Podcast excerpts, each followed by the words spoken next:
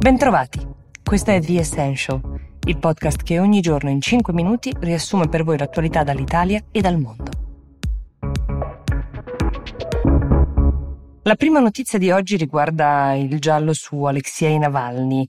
Ve ne abbiamo parlato, è il dissidente russo che in seguito a un malore causato da quello che sembrava un presunto avvelenamento era stato portato in ospedale a Omsk, in Russia. Ricorderete il braccio di ferro al termine del quale è stato accordato il permesso di farlo volare in Germania, dove lo sta seguendo in questo momento un'equipe di medici tedeschi. La novità del giorno è che, stando alle analisi svolte in Germania, l'uomo è stato avvelenato. I medici russi eh, che hanno lottato per non farlo dimettere, tra molti sospetti avevano voluto liquidare tutta quanta la vicenda con una disfunzione del metabolismo. Navalny è una delle più importanti voci del dissenso in Russia.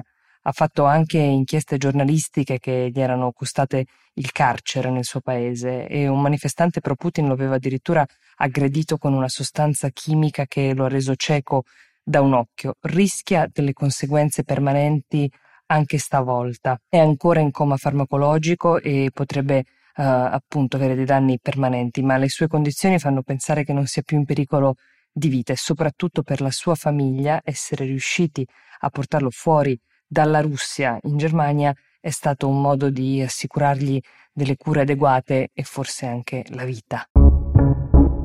Restiamo in Germania, ma a Lipsia, dove nel fine settimana si è tenuto un esperimento che può essere piuttosto importante. 1500 persone sono andate ad un concerto.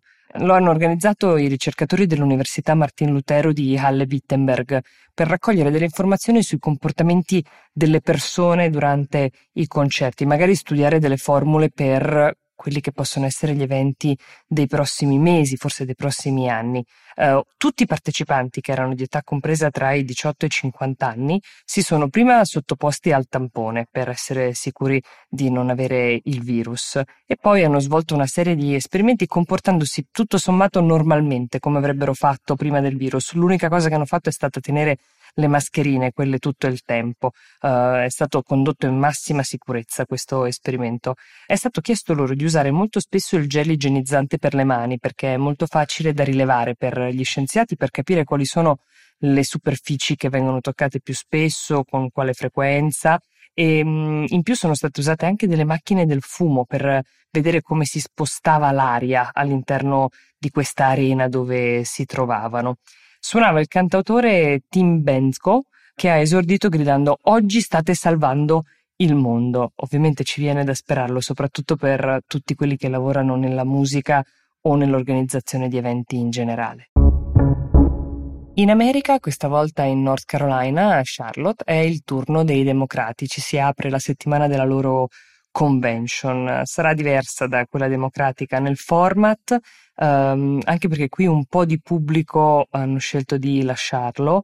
Trump ha esordito dicendo che i democratici possono vincere solo imbrogliando, si riferiva a tutta quanta la vicenda del voto per posta, ma anche ad altre uh, accuse che ha voluto lanciare. Ha anche detto che qualora dovesse vincere Biden uh, sarà la Cina a governare l'America ha rivendicato con toni roboanti dei grandi successi nella lotta alla pandemia, però Uh, sarà un caso, ma non ha fatto alcun numero, non ha dato alcuna cifra. Ha parlato però dell'intenzione di utilizzare il plasma dei convalescenti per curare coloro che vengono infettati, cosa che è stata appena concessa dalla Food and Drug Administration che lo ha permesso. Nel frattempo i ricercatori di Hong Kong hanno confermato il eh, primo caso di reinfezione da coronavirus.